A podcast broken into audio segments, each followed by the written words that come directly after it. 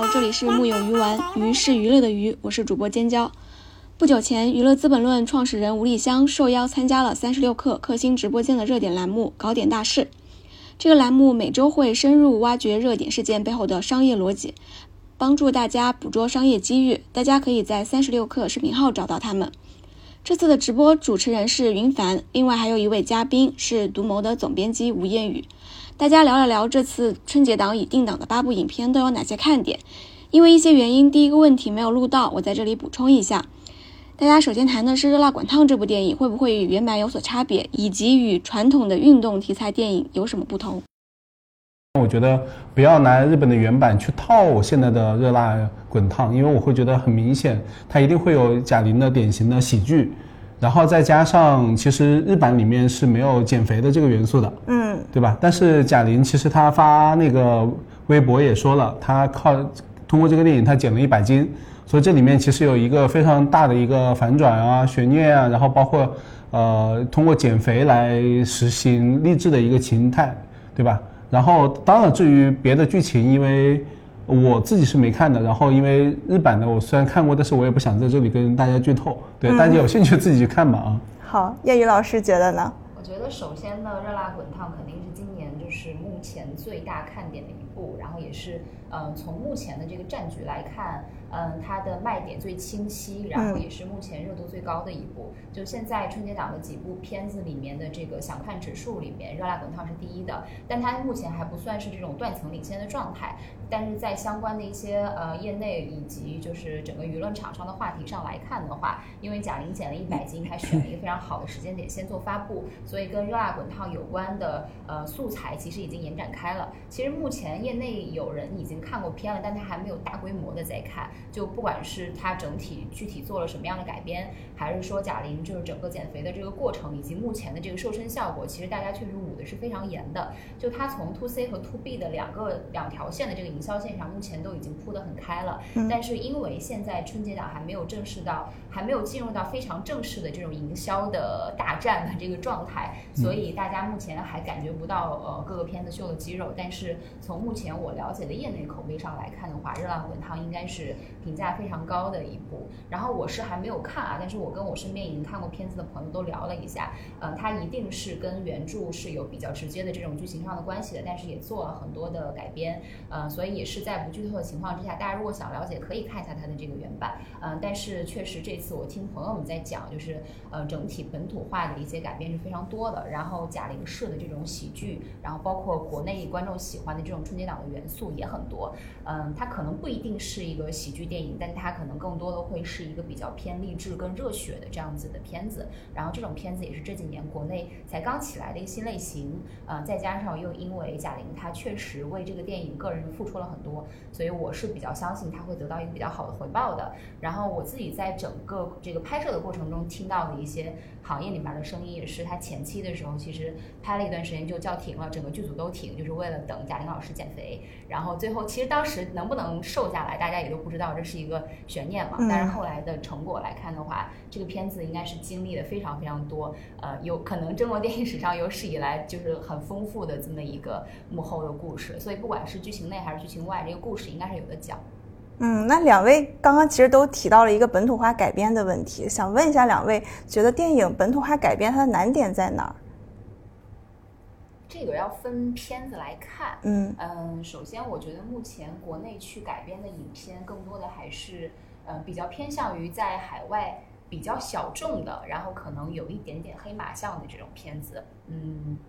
前段时间有那个呃那个呃西班牙看片客人的改编，嗯、呃，然后还有一些就是可能小众地区的影片在国内去翻拍的，然后包括那个宁浩导演的那个新导演王子钊的那个二手杰作，就很多其实都是可能在海外口碑还不错，但是并没有那么大众的经典，呃，并非完全经典的影片，然后在国内去做了本土化的改编。然后我自己觉得比较难的地方是在于国内目前的这个市场，呃，观众喜欢看的类型片其实是比较呃比较明确的，呃，然后去做改编的时候，一方面是你怎么样把这个海外背景下的故事，嗯，比较巧的翻译到中国的这个本土化的生长的这个环境里面来。另外一个是在选角上面，然后以及一些相关故事，你要留一点点悬念给到大家，呃，因为本身它那个原版的片子可能，呃，如果要是被呃翻拍的话，首先在影迷这个圈层当中，应该是有一定的热度和认知度的。嗯、那么这种片子被翻译过来之后，呃，能否达到原片的这种口碑？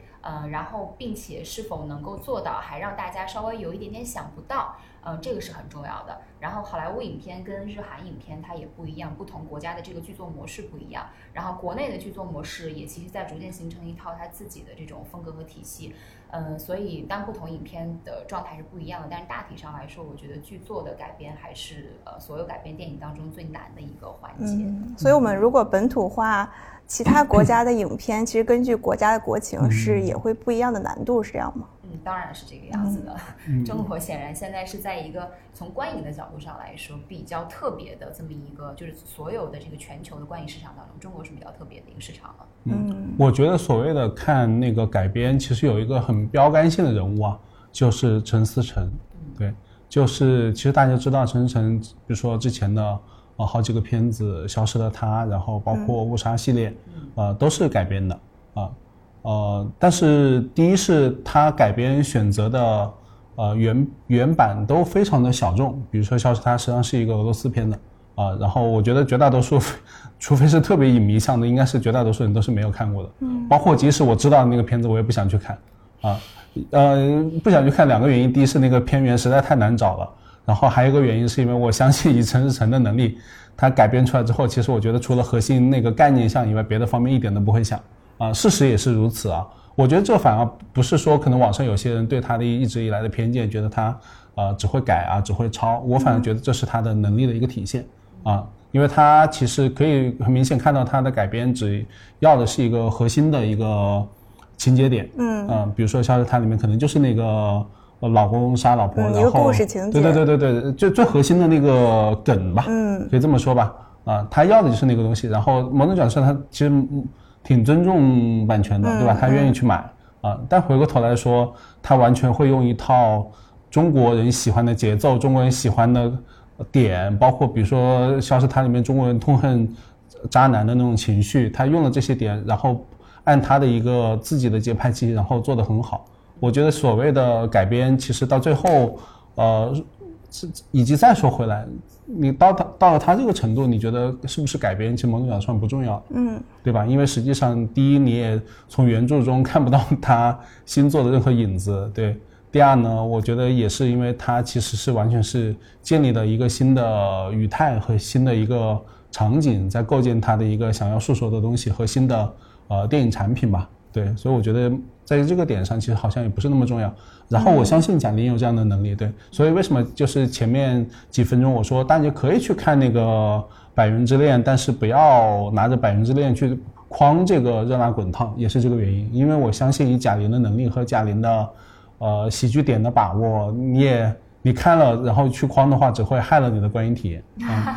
啊、嗯，我觉得两位老师还是挺期待《热辣滚烫》这部电影的啊，是是是。哎，但是关于改编，我觉得我刚刚想到两个点啊，就可以补充一下，就是如果对于改编电影这个呃生态比较关注的用户来看的话，因为其实现在改编电影还是很多的，就两个维度。第一个维度是因为目前国内投资电影这件事情，它依然是一个非常圈内化的，然后可能信息没有那么透明的这么一个状态。为什么这么多导演愿意去改编？首先是因为它有一个向投资人说服的一个投资理由。这个可能是第一步，因为原创电影其实目前在呃找投资这件事情上面还是有一定的困难的，所以某种程度上这个是其中的一个动机。然后另外一个，其实大家反而可以去关注一下，有一些国产片正在被改编，就比如说比如说《你好，李焕英》，其实已经被啊、呃、海外的市场确定要改编了。就国内目前的原创实原创实力其实是一点都不差的，但是就是这两件事情它互相不冲突，就是我们改编呃对方，对方其实也在试图的改编中国的好的电影。嗯，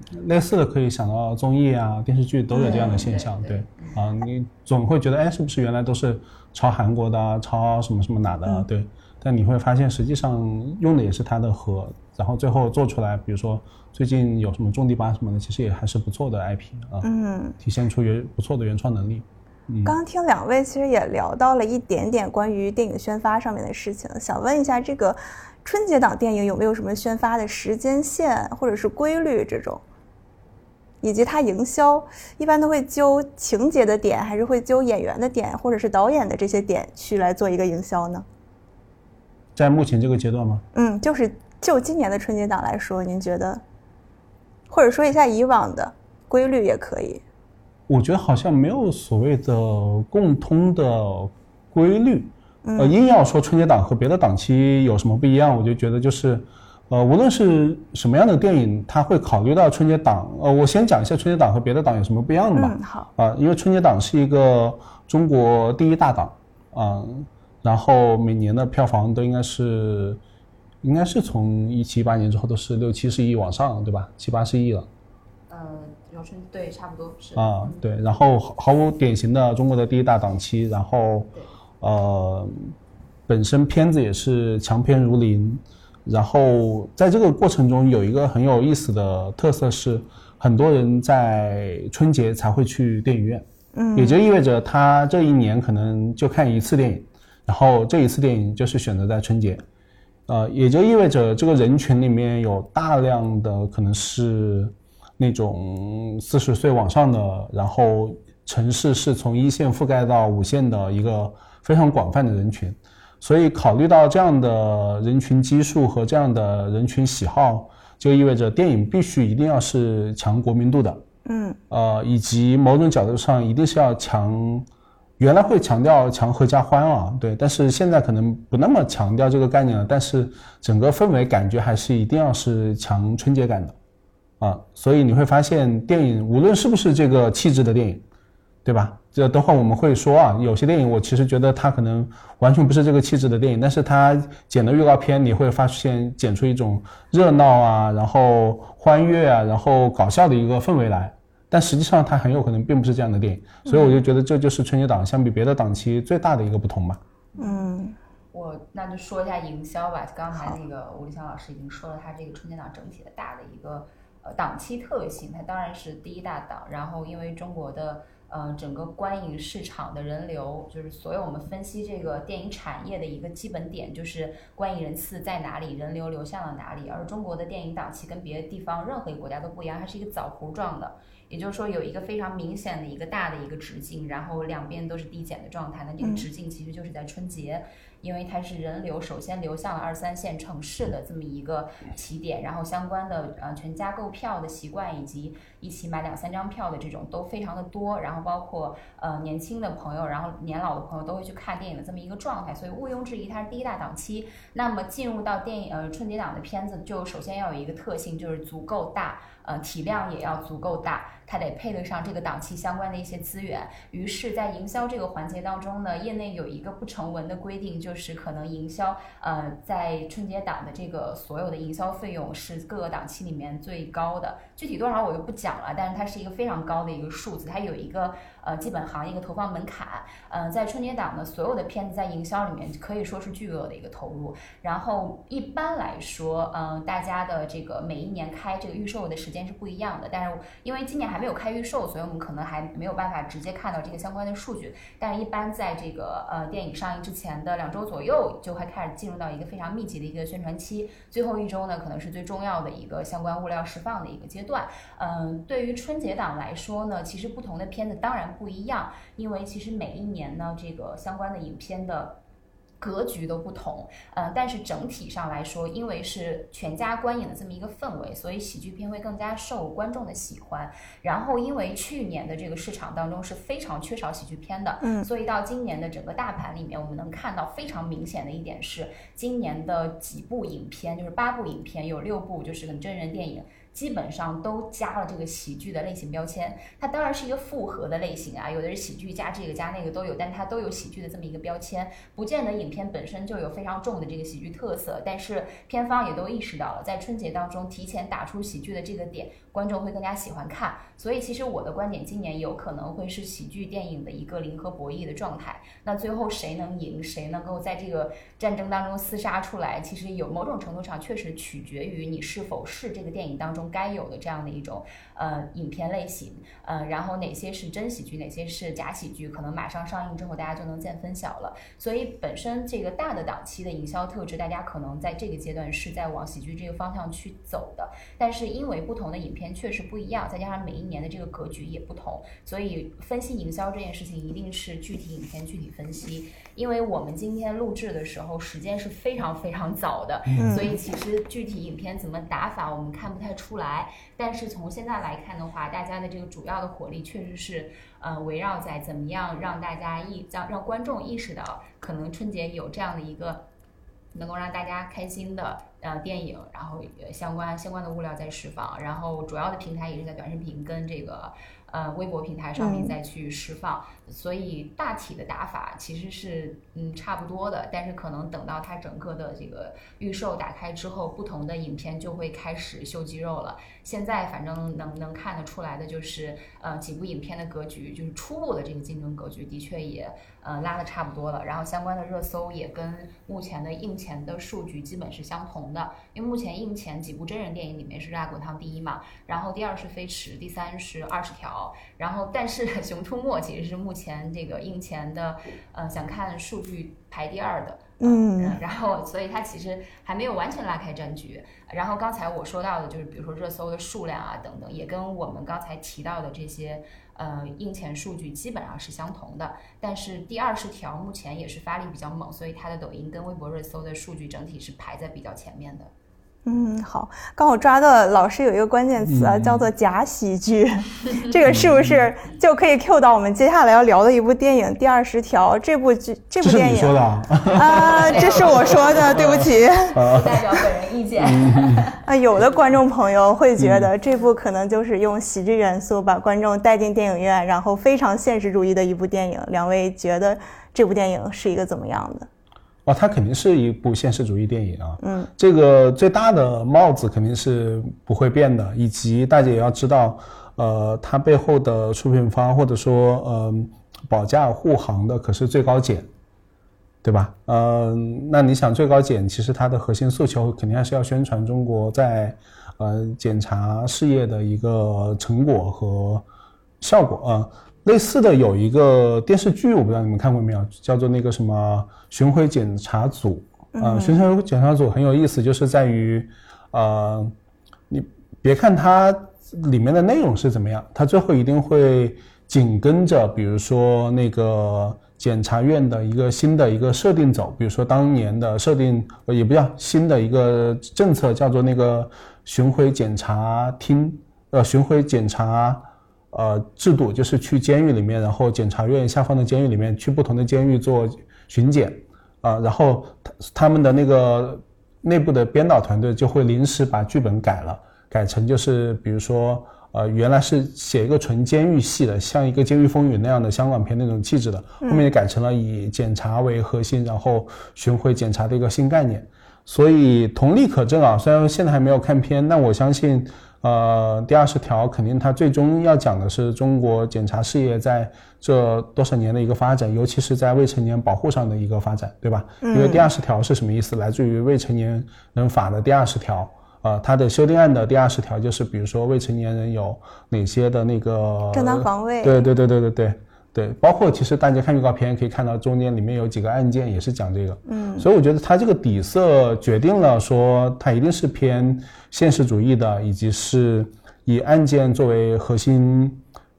剧情推动的，然后最后呈现的是呃展现最高检的风采的一个片子。然后至于虽然中间有马丽啊，然后有雷佳音啊，然后有这个那个可能会有一些呃言语中好笑的一些元素，包括其实大家营销中大家也看到了，比如说呃之前我看到有个营销在那个抖音上说你父母也是这样嘛，他们就是展现出那个雷佳音和马丽，马丽呃他的夫妻生活中就是喜欢小拌嘴啊，然后父母经常吵架啊，但是其实是相亲相爱的这种很温情的部分。嗯，呃、他虽然在营销这些东西，但是你要知道他这个营销一定是为了他那个孩子的案件推动所服务的，对，以及他们虽然这两个演员确实演得不错，然后生活中演出的那种小趣味感，但我觉得也就是停留在小温情小趣味，它不可能是一个爆笑喜剧或者说一个大喜剧元素，啊。所以这部电影的喜剧元素应该是今年上映的带有喜剧标签的电影里面喜剧元素比较少的，今年春节档。很难下这个结论，是因为目前这个片子应该是业内看片捂的比较紧的一个了。嗯，呃，确实，基本上我身边还确实没有人在呃提前看了这个片儿，所以那到底是喜剧元素有多少，我们不能直接下结论，只能说从它目前释出的物料以及它的这个改编的底色上来看的话，逻辑分析似乎好像它的喜剧部分不会特别的多，嗯、呃，但是也不见得，就是它毕竟是一个综合类型的一个片子。以及其实我我会觉得，我们刚才虽然一直在强调春节档适合看喜剧，但是因为这个档期确实足够大也足够长，嗯、所以它能容纳的类型片不仅仅只有喜剧这一种类型。可能从影片本身来说，前期去打喜剧这个点是必要的，但是到真正进入到上映之后，影片的自身的实力，呃，影片自身的质感，可能才是你最终收获票房的最核心的动力。就嗯，从《四海》我们就能看出来，只要片子整体的这个氛围是正能量的，它只要不丧，其实观众是不排斥这种影片的。就可能我们所前面所提到的很多的逻辑都建立在曾经就是有一些片子它可能并没有那么正能量，在春节档收获就是让口碑变得很差，但是其实并并非是说春节档只喜欢看喜剧。我觉得对于观众来说，这个档期的观影习惯一旦形成了，嗯，由一两部喜剧片带动其他的高质量影片也获得比较嗯，好的票房水涨船高，这个是一个很清晰的一个呃产业现状。所以这个片子，哦，反正我我自己还是会相信它会有一个比较高的质量，毕竟进了进了这个春节档嘛，然后它肯定跟观众之间也是有对话的这种空间的。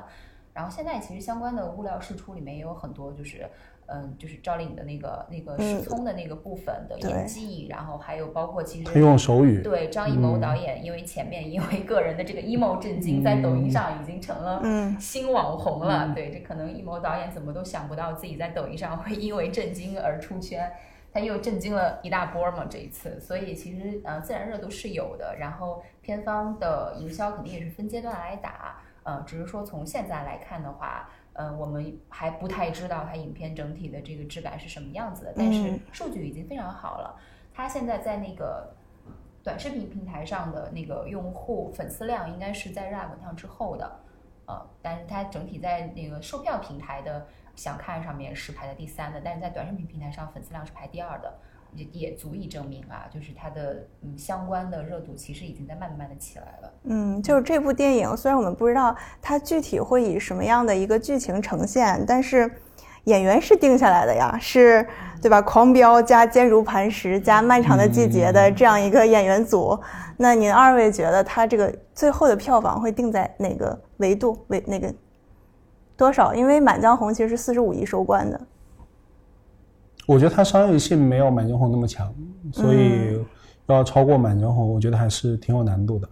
呃，但是纵观它就是张艺谋这几年因为佳作频出啊，呃，以及它产量非常大啊，对，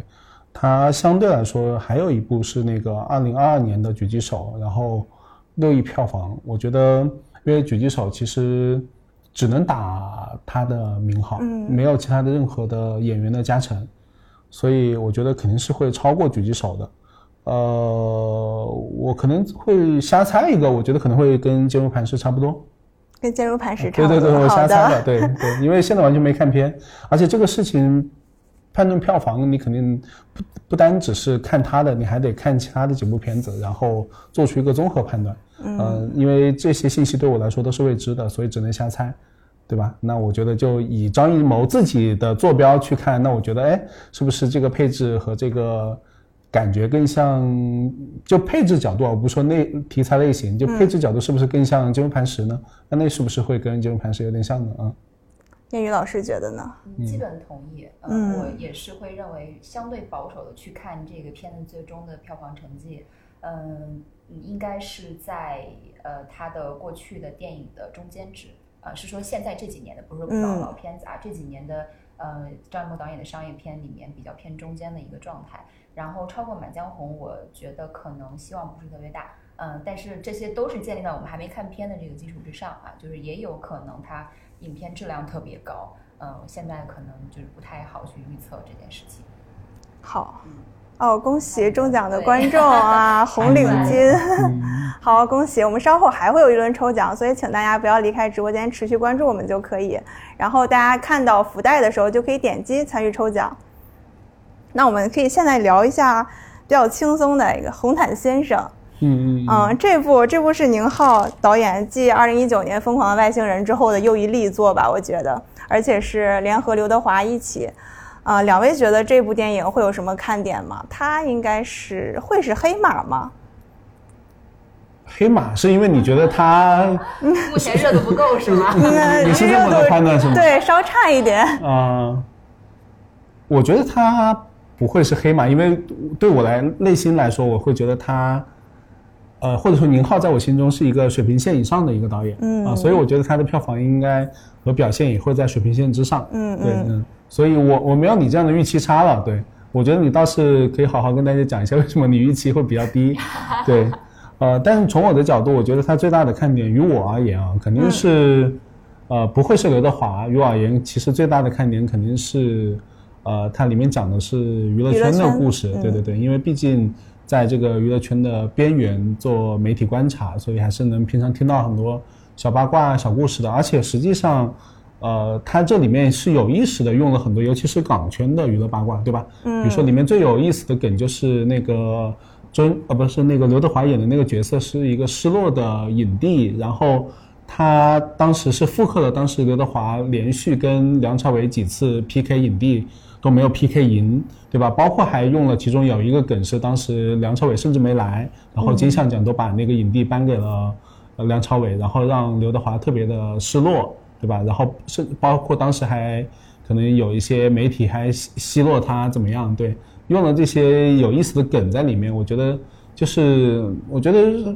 就是这个片子会好玩的在就是看它背后的一些小趣事，然后小影射，可能会觉得哎有一些激发的一些趣味的东西在嘛。嗯，这是但是这是很个人的，因为我觉得毕竟绝大毕竟要考虑到就春节档有一部分观众，我说了。他们可能一年就去一次电影院，也意味着他对于娱乐圈其实不是那么感冒的一批人，啊，那对于这批人来说，这个电影可能就相对来说确实没有什么吸引力了，啊。那于老师觉得呢？嗯，我看了片，但是我不能剧透，只能说刚才吴志强老师说到的这个部分，影片里面确实有非常直接的呈现，嗯嗯，很好看，非常宁浩，但是在春节档能卖成什么样，我不敢下判断。但是从目前的这个片子的质感上来说，我个人认为，嗯、呃，从观众的角度，可能最大卖点是，呃，目前就是映前的一些相关物料释出的这种娱乐圈八卦，到底在电影当中会呈现到什么状态？这个是从观众的角度去看的。然后可能从我作为行业里面的人的角度去看，我是有一个疑问的。这个疑问我我个人认为是比较重要的，就是。当电影人拍电影圈的那些事儿的时候，不管他用怎么样的一种视角去呈现，那票房到底会怎么样？市场是否买单？因为目前其实我们看到了很多呃经典的电影在拍电影圈的事情，呃，电影人自己拍电影人，不管《穆赫兰道》还是说是去年其实已经上映的，哎，上映有有《永永安镇故事集》对，《永安镇故事集》，然后包括还有之前那个赵德胤也有一个拍。嗯，拍拍那个电影圈的一些潜规则的片子，还有一个鬼片呢，你忘了？对他们其实整体的表现都很差，对，就是他可能是在影迷圈层里面，嗯，评价是非常高的，尤其像《穆赫兰道》是多么经典的一个电影，但是，呃，当他到中国市场，就是我们说到这些影片，尤其到中国市场上去验证它票房成绩的时候，目前是没有一个电影跑出一个非常好的一个票房成绩的，所以这种影片更多的是比较像是作者个人的表达，那好莱坞。都是一样的，就更多是作者个人的表达。然后包括其实这个影片也是一样，因为就是我也采访过宁浩好几次，就是我知道他对于电影圈有很多的表达。然后呃，几乎所有的导演，几乎所有的电影创作者对于这个行业都有很旺盛的表达欲。但是这种圈内梗如何变成一个大众能够理解，并且还能够让大众喜欢的内容，这个其实是有难度的。然后我在看完《红毯》，我的感受是，其实宁浩这次。呃，找到了一些方法啊、呃，但是我不确定的是，观众去看他的时候会有什么感受，因为我自己已经比较习惯用业内人的这种状态去看一部电影了，那切换到嗯、呃、观众的心态里面，大家是否真的会喜欢这些点，会觉得是你们圈内人自嗨呢，还是说这些点真的很有意思？我觉得不好说，但是有希望，是因为我们刚刚提到的就是电影香港电影的那些事儿、嗯、真的是在观众心目当中嗯、呃，大家比较喜欢吃的那些瓜，然后它可能背后折射的也不是说电影业的什么事情，而是名利场的争夺，是欲望，是物质，甚至是人性，是阶层，然后这个当中非常复杂的一些人与人之间的关系，人性的扭曲，然后人性到底善恶的这些争论，然后包括名利的这种嗯，让所有的欲望爆炸，然后再回归到一种很虚无状态的那种感受，就我们每个人其实或多或少都会有这样的感受，而那种感受不仅仅是只有电影圈有，可能在各个行业里面都会有这样的感受，人性其实是共同的，所以我会对于这件事情保有期待，但是最后它会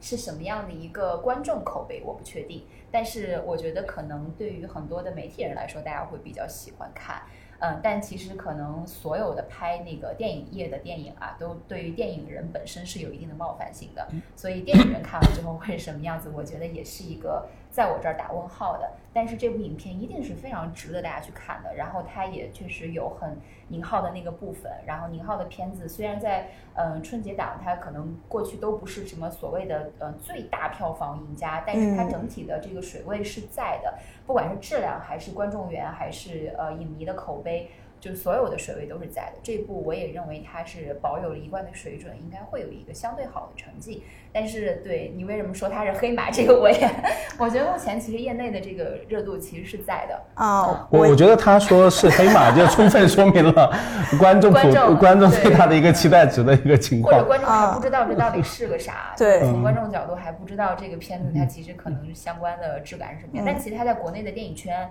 也在国外的电影圈已经走了一圈了，口碑都还不错、嗯嗯，我说他我说个暴论啊，就是对对对，我觉得所所有的那个拍娱乐圈的片子，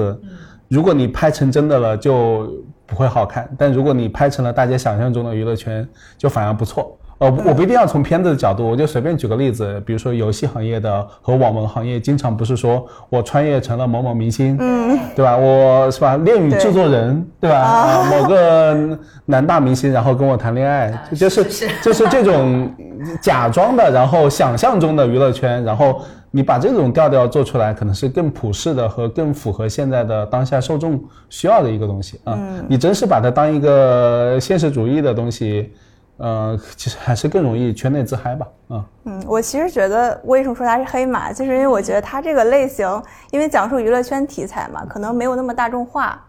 嗯，当然我本身是非常爱宁浩导演的，他的那个《疯狂外星人》是我最爱的喜剧电影啊，啊，所以剧透一下，我会第一部支持红毯。其实，嗯，你可以期待一下，就这部表现，反正非常的宁浩，然后我也非常期待。假设现在对这个观众的认知度确实比较低的话，我也期待他成为黑马，就是他到底最终跑出一条什么样的票房曲线？我觉得这个对于电影行业，我们未来去分析类型电影，分析相关，我我觉得他要出来很取决于媒体。体对它的解读，对，没错。比如说，有大量的人解读里面能解读出各种各样的趣味出来，嗯，呃、就可能会有观众非常感兴趣，对对对，因为观众其实就是带着一个吃瓜和一个、嗯、呃看解读的心理，对吧？就相当于旁边一直有一个 O S 在给你讲，哎，这个一段是讲的什么，那一段讲的是什么。带有这种感觉的话，可能这个电影会爆，嗯。有很多的个人表达在里面，对对对对对对，这个片子。反正我觉得媒体目前看完，我身边的人都还。还挺喜欢，但我很期待你看完之后会是什么感觉，因为可能大年初一就去看，对，就刚好处在就是好像既了解行业，但是又还保有这个观众视角的一种非常珍贵的那么一个态度。对对对，云帆老师辛苦加个班吧。哦，我看评论区有朋友说可以有个人表达，但需要考虑到大众可以理解的方式来表达。哦，嗯，是，确实肯定是没错的。嗯，导演导演本身一定是有。考虑这一层的，但是我不剧透啊，就是应该对于大家来说，这个片子没有太多的一个理解门槛。好，我还是保有很大的期待去看这部片子。嗯嗯 嗯, 嗯，那我们下面可以聊一下《飞驰人生二》，这是韩寒导演的续作。第一部是一九年，收获了十七亿票房，其实也不算不算低了。那这一次是沈腾加范丞丞，还是保有沈腾的这样一个呃喜剧明星的配置。那您二位觉得这部会带给大家什么样的惊喜吗？它是续作的话，是不是有些人不看一，可能也不太会去看二？不见得，其实，嗯，嗯因为沈腾已经是这个片子目前来说非常大的一个卖点了，然后。嗯四海也因为沈腾在前期印钱的时候有非常高的热度，但是当然四海是另外一件事情，就是他可能稍微确实在营销上有一些问题。然后呃，飞驰二的话，因为其实飞驰一确实它虽然只有一部啊，但是呃，我们看一的时候就能想象到它这个题材其实后续的延展空间是比较大的，所以拍二确实一点都不意外。然后因为飞驰一在春节就已经奠定了某一些观众的那个观影的习惯了，有一有一个底子在这儿，因为时间也不算特别久，所以这一部我觉得基本量是有的。再加上就是呃，沈腾在春节档本身他就是呃最大看点之一，呃，所以他的呃基本的观影的呃水准和基本观影的第一道门槛是在这里的。嗯嗯，但是不好说，因为目前也是业内看过这个片子的人不算特别多。嗯，我只能说这部影片最终跑出什么样的一个成绩，应该可以说是完全取决于它的呃影片的质感和最后能开到多少分和观众口碑。嗯，那像这种续作是不是会差点爆发力？会吗？不一定啊。嗯。嗯我是觉得其实韩寒在这里面有可能比沈腾作用更大，对于票房的吸引力来说。因为其实有一个挺悲哀的事情是，中国的电影的现在的主体受众呃在三十到三十五岁之间，然后呃为什么说悲哀，是因为可能之前的几年然后导致年轻人不太进电影院，所以其实变相的挤压了那个年轻观众。然后但我觉得这对韩寒是一个非常大的利好，因为什么呢？因为我觉得三十到三十五，或者说春节的话年龄会更往上瞟一点，也就意味着平均年龄是三十到四十岁的这批人恰好是韩寒的受众，对吧？因为大部分是九零初，然后八零后是跟着韩寒长大的一批人，他们这批人对于韩寒的认知接受程度，包括韩寒这么多年后会无期、四海，然后飞驰人生一，再到飞驰人生二，这么多年在于大家心目中已经把他的标签，嗯，赛车、梦想、喜剧，对吧？这几个标签已经深刻的植入在了这批人的脑海中。所以这批人我觉得以历往的成绩来算，我觉得韩寒是有基本盘的。嗯、啊、就是这个事情，即使呃沈腾到底是是不是所谓的什么含腾量啊或怎么样啊，呃，对吧？我觉得都不重要。我觉得韩寒一定是有基本盘的啊、呃，在这个点上，何况我觉得，呃，沈腾在这里面应该也不只是一个不重要的配角，他应该很明显，看预告片也看得出来是还是挺重要的啊、呃。虽然是他，呃，辅辅佐那个范丞丞啊，对，嗯、范丞丞才是可能是呃真正的最后上赛上赛赛场的那个赛车手，对啊，对。但是我觉得沈腾还是。呃，含量应该还是很高，对，所以从这个点上来说，我觉得韩寒是 OK 的，是能打的。我觉得他一定也是有这样的自信，所以，因为大家也知道这部片子实际上，呃，当然跟他之前的片子一样，就是拍摄时间很短，然后后期时间也很短，嗯、然后夸夸夸就上了啊。实际上并不是一个，呃，像很多电影人所追求的那种，我一定要多么精雕细琢，然后我一定要多么。呃，什么多少年磨一剑，对吧？喜欢讲这种故事。我觉得韩寒是一个非常明确知道他的受众要什么，然后他自己要什么，然后很高效率的，然后把一个片片子能拍完的一个导演。嗯，嗯我觉得导演还是很有自己风格的。嗯，对，也也很有自己的节奏吧。嗯啊、呃，在这个在这几个点上综合考虑，我觉得还可以啊、呃。我相信他这个片子，呃，不会比四海什么的。我觉得是区别不不不太大，对我觉得票房什么的，市场的认可度应该都差不太多。嗯，嗯我对于韩寒的，我觉得韩寒导演当然是有他非常固定的受众的，就是我对于他的影片本身的市场表现的基本水准是非常看好的。但是在春节档的具体表现会怎么样，就是当然它是要另当别论的，还是要取决于影片本身跟这个档期的融合度以及它的相关的影片质量。呃，因为其实刚才那个呃，那丽香老师说到了一个很重要的点，是他的受众是谁嘛？因为韩寒的受众，其实我们应该都是当年看韩寒长大的，是是是三重门，对，对所以其实他的受众可能八零八五九零前的这一批人会更多一点。但是现在比较明显的是，当然八零后八五后目前在观影市场当中的盘子是有的，但是二零二三年的整体数据上来看，目前整个大盘当中，呃，观众的占比最高的是九五后，九五后大约。可能是在百分之二十，将近三十的那样子一个占比，然后八零呃八五后的用户目前的占比应该是百分之十几，所以基本量当然是有，但是它是否能够在新的主流用户群体当中打开它新的知名度，这个事情其实不好说。但因为这一次他又用了范丞丞，范丞丞显然是这一批主流用户比较喜欢的艺人，嗯、所以呃肯定也是找了一些结合点的。就这个影片，反正我也很很很想知道它最后会变成什么样子，因为这个也是。但你看他宣传，其实他没有打范丞丞。对，你看他的预告片，主要还是以沈腾为主。嗯、因为春节档啊，春节档当然要先打沈腾，这大家都挺聪明的。嗯、我觉得这个是一个很重要的分析样本，就是呃，我们的原创电影的续作到底会呃怎么样，它未来发展怎么样？嗯、这可能对于我们做产业观察跟分析的时候，它都是非常重要的一个研究样本。所以我希望它好，呃，但是我更希望它是一个非常高质量的影片。嗯，那想知道两位对于就是现在这波新的演员进入电影市场是怎么看的？导演这这么大胆启用，您二位觉得是出于什么考虑？你指新的演员指范丞丞还有谁？嗯，不知道。我没问题，我觉得这个这个话题是一个很很值得去探讨的话题啊，就是客观上来讲，就是大家都用流量演员是一个很好理解的事情，因为他们有流量有市场。然后我们刚刚说了嘛，就是电影市场的观众主要已经从那一批观众变成是更年轻的观众，那更年轻的观众喜欢看谁演戏，大家就用谁去演戏，这个逻辑非常的通。但是可能对于跨界的这些爱豆跟流量演员而言，就是这话虽然是个废话，但是它是最重要的事情，就是毕竟以前没学过演戏，毕竟是可能从舞台出来的、嗯、那大家在演戏的时候是不是可以先沉下来去磨练一下自己的演技，而不是说首先就觉得自己一定会带票房那就完事儿了。因为目前这一批爱豆当中有一些确实演技已经磨出来了，但是有一些还处在那种很懵懂的状态。我觉得有流量对于一个艺人转型成为演员是一个非常好的一个起点，但是起点高风险也就大，大家的关注度高，自然对他提出的要求也会更高。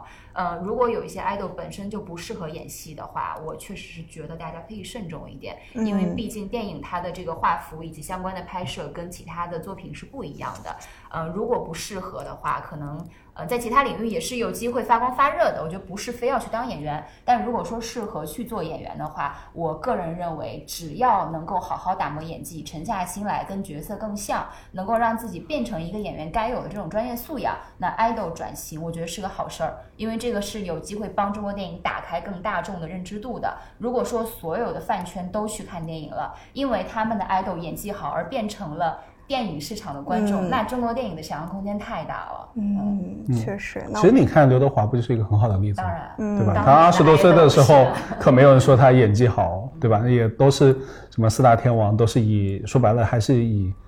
就很像现在的流量明星嘛。但是他坚持这么多年，嗯、然后被打压，然后屈服，然后再成长，然后到现在也成为了影帝，然后成为了扛鼎之人，我觉得也是很好的一个案例啊。对、嗯、对，当年的流量，就今天的天王，在当年其实都是流量，但是谁能经久不衰，谁是昙花一现，取决于你的业务实力到底怎么样。今天这批 idol 也面对面对着完全一模一样的局面。嗯，我们就可以善意的看他们的成长，然后希望他们未来会更好。然后，如果是想在电影这条路上走得远的话，我们就默默支持一下也是可以的。嗯，对，嗯，保有期待。对。哦，其实我们四部带有喜剧元素的电影已经聊完了哈，接下来我们可能就要聊一下喜剧含量比较少的几部，然后这里面可能有一些温情片，有一些呃漫嗯叫叫什么熊熊出没，以及那个猪八戒，我们的电影、啊、熊出没很值得聊嘛。嗯，对，这这集我们都会聊到。首先可以聊一下我们一起摇太阳啊，嗯，对，因为这是那个呃温情三部曲的对最后一部，又是一部关于爱和勇气的故事。当然这种电影就免不了会被大家可能有点灌鸡汤这样的说法，两位老师怎么看？我看了他的那个原来的那个调查报告。嗯，好，对，嗯，就是其实讲的就是两个人那个呃，原来调查报告叫什么？叫那个最最俗气还是最什么最最什么的爱情是这种吗？最利益交换的爱情，哦、然后但是是最真挚的守候。嗯、呃，就是这么一篇文章，对，听这文章都都很老气了，呃，这标题啊。然后其实讲的就是两个，一个有尿毒症的，然后一个得癌症的，然后他们那个基于自己的利益的角度，然后就决定要结婚。嗯，呃，因为得癌症的死了之后，可以把他的肾给那个尿毒症的，然后交换条件就是要尿毒症的那个女方，然后照顾男方的父亲。嗯、对，父亲。对对对，我觉得。电影里面是母亲是吧？就是电影里面是母亲是吧？对对对、呃。因为那个我是看的那个原著，啊、原著对对对对，那个调查报告，调查报告里面是父亲啊，嗯、对，然后是在西安也不在长沙，对。但我我会觉得这个题材就还挺含盐的吧，因为他自己也把自己的题材被命名为生命三部曲嘛，嗯，它确实是一个，我觉得是一个很温情然后很催泪的一个电影。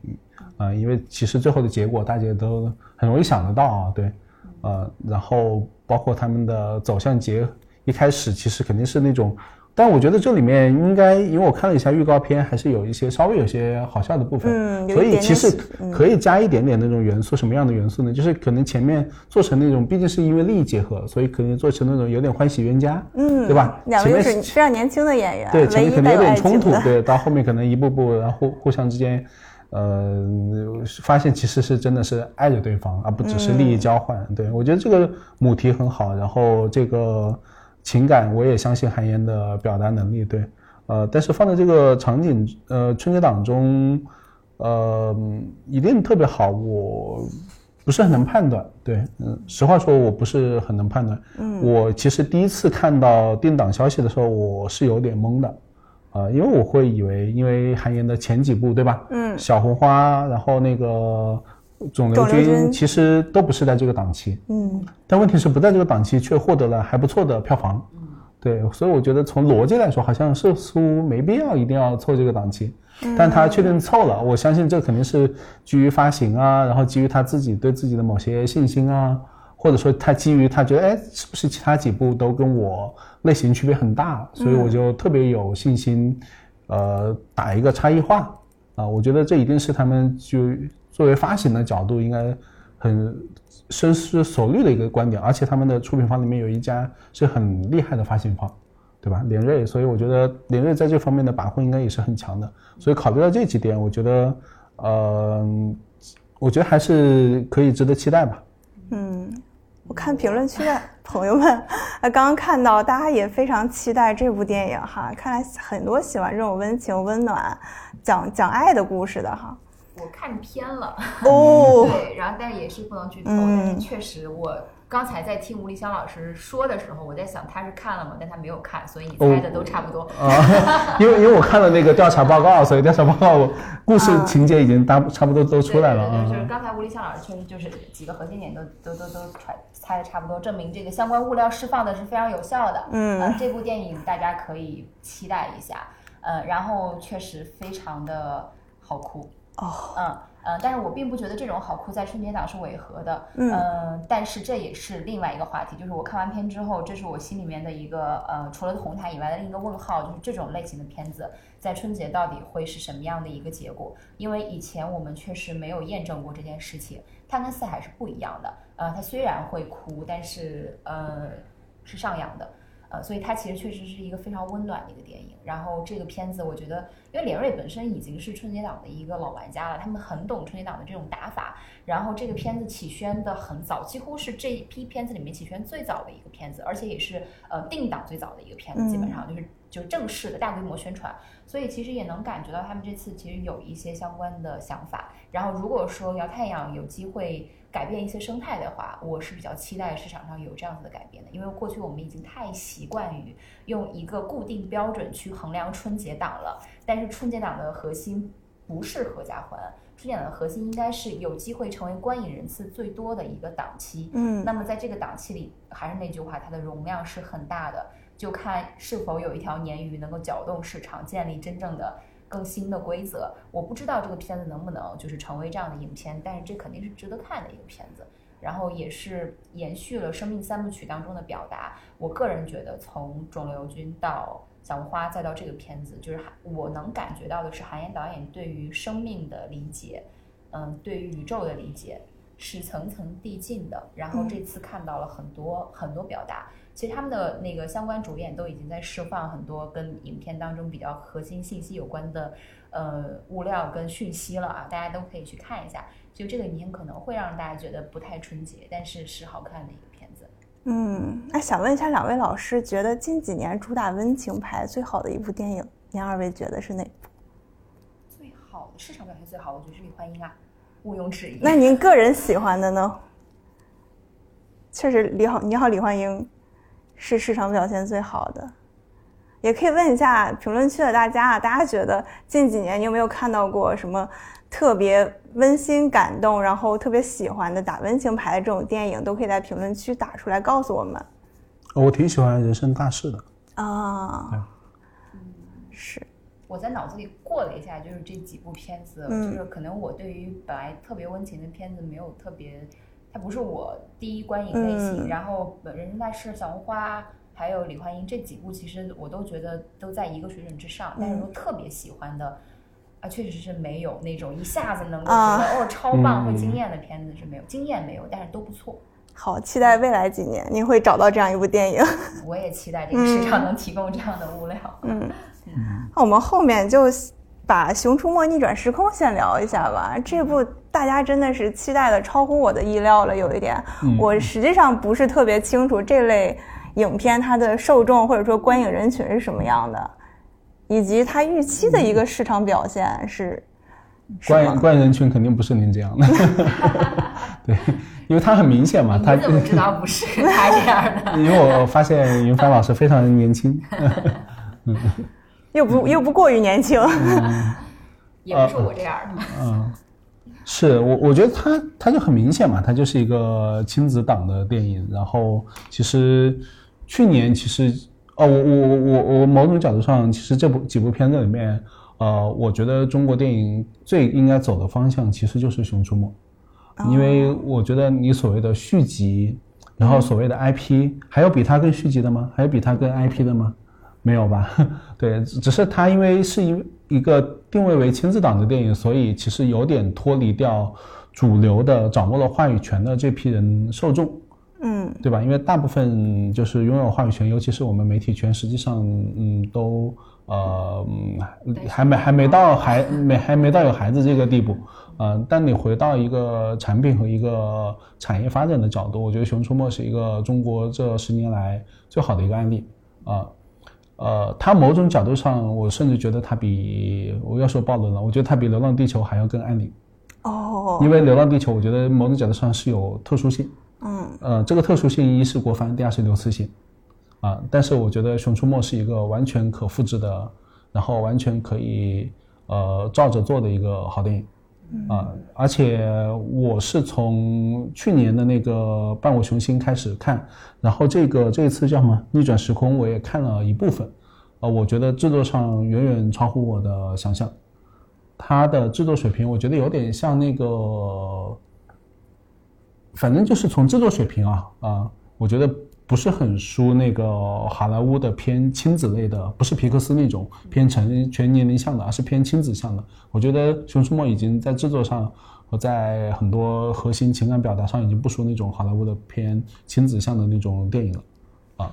呃，而且它其实某种角度上它更。轻松，因为他你看他去年的主题是 A I， 嗯，然后呃去年主题是应该是元宇宙，然后今年的主题实际上是机器人，对，然后是穿越加机器人的概念，但是机器人是、嗯、呃我就不剧透了，对，所以是这个片子好像剧透了，大家不太介意，对，啊、呃。什么熊熊大穿嗯不是光头强穿越回去救熊大和熊二的故事，啊不不不是这个不是这个、啊、不是是吗？不是、哦嗯、然后那个我我觉得其实就是从情节，然后从 I P 发展，然后从那个本身的续集产出和保持在制作水平线上，我觉得它都是一个很好的案例。所以你也可以看到去年它的成绩其实是非常好的，它是整个春节档的季军。嗯有十四亿吧，十四亿对，呃，今年如果春节档大盘不发生太多转移的话，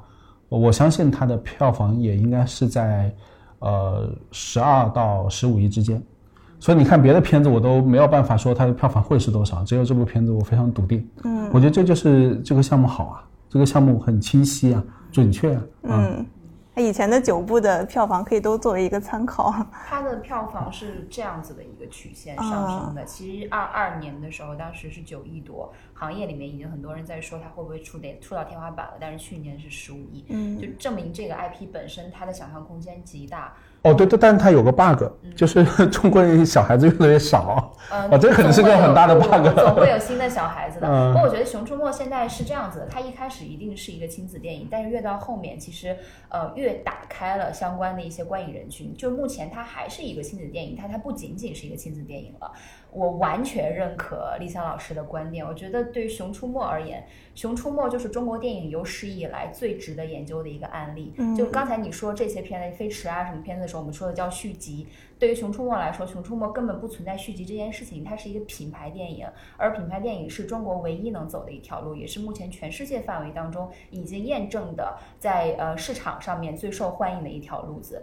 目前中国除了熊出没没有其他任何一个 I P 做到了这件事情，然后方特的相关的商业模式也是非常值得分析的。其实我们两家都写了很多的这种文章去分析啊、嗯、大家也可以看，就是一方面就是这个 I P 它本身的延续性是非常强的，用户也很固定，然后另外一方面它每一步的内容其实都在递进，就我们能看到的是很多在电影当中表达的大母题在熊出没里面它也表达的很充分，然后另外因为它是面向于可能相对来说比较小的呃观观影人群去看，那这批的电影的教育的这个功能以及相关正能量的传递，我觉得这个事儿也是属于功德无量的。然后再加上我们在熊出没当中是真的能看到相关的一些特效以及动画的实力是不断的精进，就是这些年大家都知道国漫的水准已经非常高了，不输于全世界的这个动漫的产业、嗯、然后在熊出没里面我们往往不太去分析它，但如果你一步一步的比较下来，我们很清晰的能直观的看到就是这个电影在制作上面的用心，在剧作上面的用心，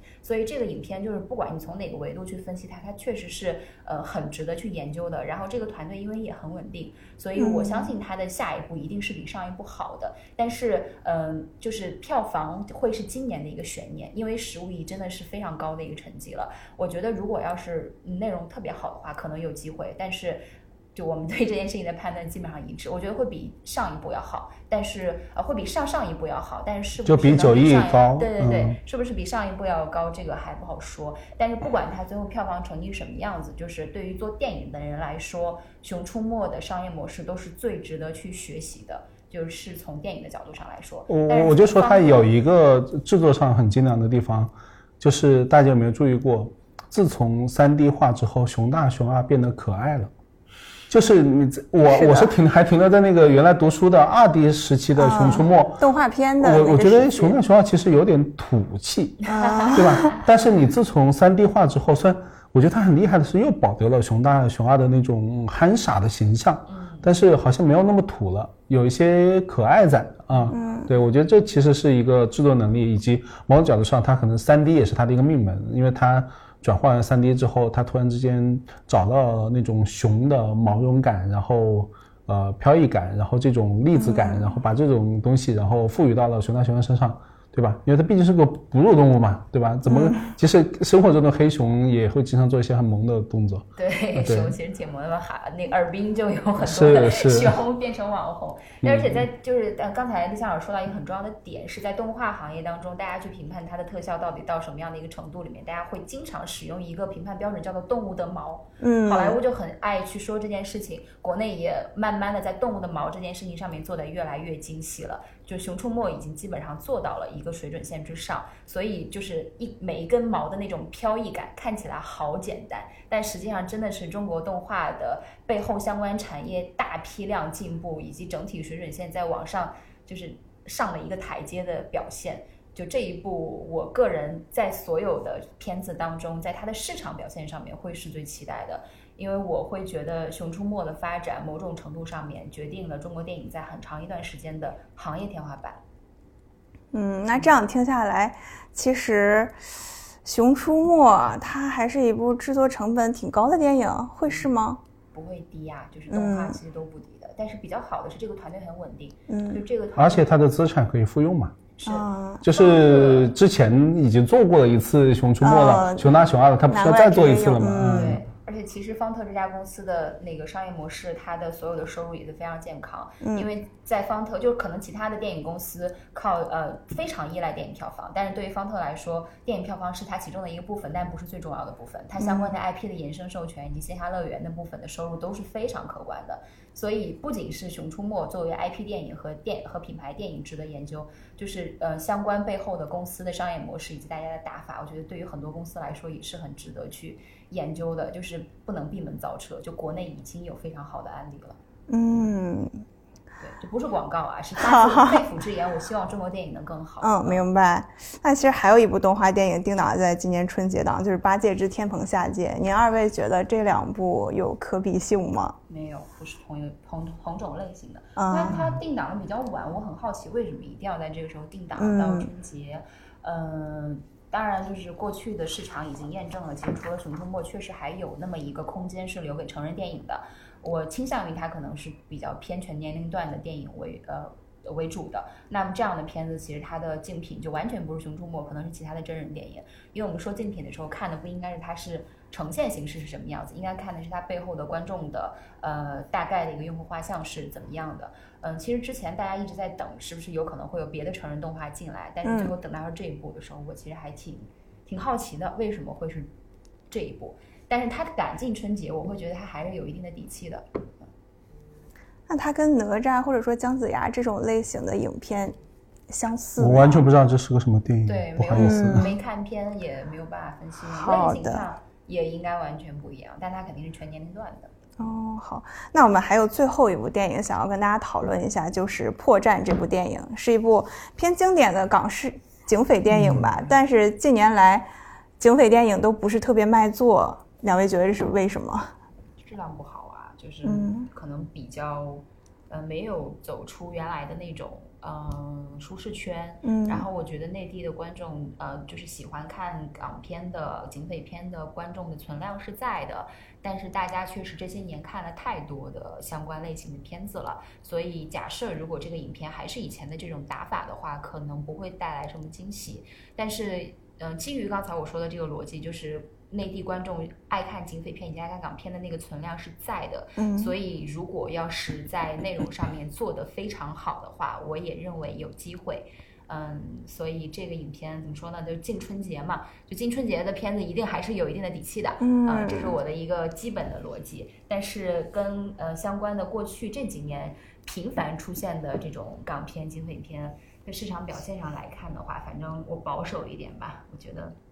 还是比较在舒适区内的。嗯嗯，我祝福他，就是祝福所有进春节档的片子都能够有一个比较好的一个成绩，因为春节档嘛，这个真的很难打的，这场这这个这个宣发的这个相关的战局啊，然后呃背后的工作人员也都非常辛苦，所以能进这个档期的片子，我希望能够对得起整个电影行业的努力吧，就是祝福他们有个好的成绩。嗯，嗯好，那我们其实现在已经聊完了春节档的八部电影啊，不知道大家有没有选择心仪的一到两部？然后呢，我们回到最开始那个问题，如果选一到两部去看，两位老师会看哪一到两部？观众朋友们也可以说一下、呃、在评论区可以说一下、嗯、我应该会选热辣滚烫。嗯，呃这部片子假设如果我跟带着家里人去看啊，我会优先选择，我的思维方式就不是说我想看哪一部，而是我带着哪一部会让我家里人不难受，或者说整体都觉得可接受。嗯，就是属于一个呃最大公约数吧、嗯、那我觉得肯定是热辣滚烫、嗯、然后第二部我就会选择哎自己可能想去看的，那可能就是红毯先生。嗯啊、呃、对，好，老师出奇的一致啊。嗯，因为我我也很难，其实我是很难回答这个问题的，因为目前其实我已经看了两个片子了，就是没啥就是如果我还没有看片，一定要让我去选的话，我的首选，我个人的首选一定是洪凯先生。嗯，呃、我我是宁浩的影迷，对，然后他的片子我都认为不错，但是我看完了也依然推荐这一部，就是在水准之上的。然后呃，如果要是比如说我今年回家了，带带家里面人看的话，我也会选《热辣滚烫》来看。然后其他的几个片子里面，就是嗯，我其实都会去看。但是在就是带家里面人看电影这件事情上面，我有一个别的衡量的维度，就是因为我家里面人都是非常典型的不看电影的人，就是那怎么样让大家看完电影之后对于中国电影有一个好感，这个是我经常会考虑的事情。但因为目前对于《热辣滚烫》的呃业内口碑，我大概也了解的七七八八了，所以我比较相信这部片子既能让大家开心，然后也能够让我家里面人觉得我的工作，我待的这个行业是比较呃，就比较值得做的有意义的一个行业，嗯、会让他们对中国电影有好感。叶宇老师还是比较有行业的荣誉感啊。我有的，是的，嗯、是的，我对行业有有非常大的一些使命感。我我我我我可能更多都是想着我带着家里人看这个片子，别最后他，对对对对，他别最后别说，哎，带我看这种片子浪费钱。那其实我们我们想看的基本上差不多，因为我的首选也是《热辣滚烫》和《红毯先生》。它、啊、媒体业的口味大家是非常相似的。嗯，对，嗯、其他的动画电影就是有点不感兴趣，确实。但是我觉得《熊出没》你确实可以了解一下。哦，对，我觉得、呃、你即使不去电影院看，我觉得你可以在线上把它之前的看一看。嗯，它质量比你想象中的。我是觉得，如果我回到我的小五、小六。嗯，我觉得我都是能看下去的，都是甚至是到初一，我觉得都是 OK 的、嗯、啊，它没有你想的那么的低幼。哦，嗯、是我今天听完两位老师，我也其实有一点点动心，想去看一下《熊出没》。嗯，而且、嗯啊、你甚至去了解一下背后的操作，因为、呃、像这样子的，就是商业模式对于中国电影来说是很稀缺的，就需要可能大家行业的视角。多多的向更多的行业里面的人去解剖，嗯，就很多人其实还是在比较闭门造车的状态里面，嗯，啊，那基本上我们今天聊了八部电影，然后两位老师也分享了自己想看的，选择了两部，分别是《红毯先生》和《热辣滚烫》，所以大家可以多多关注一下这两部，然后还有《熊出没》也是两位老师比较推荐的，大家如果感兴趣动画电影或者想尝试一下的，那不妨从《熊出没》开始。或者可以看一下他前几部作品，啊，希望今天的分享能帮助到大家，更好的了解今年春节档的电影。那么我们今天差不多就到这里，拜拜。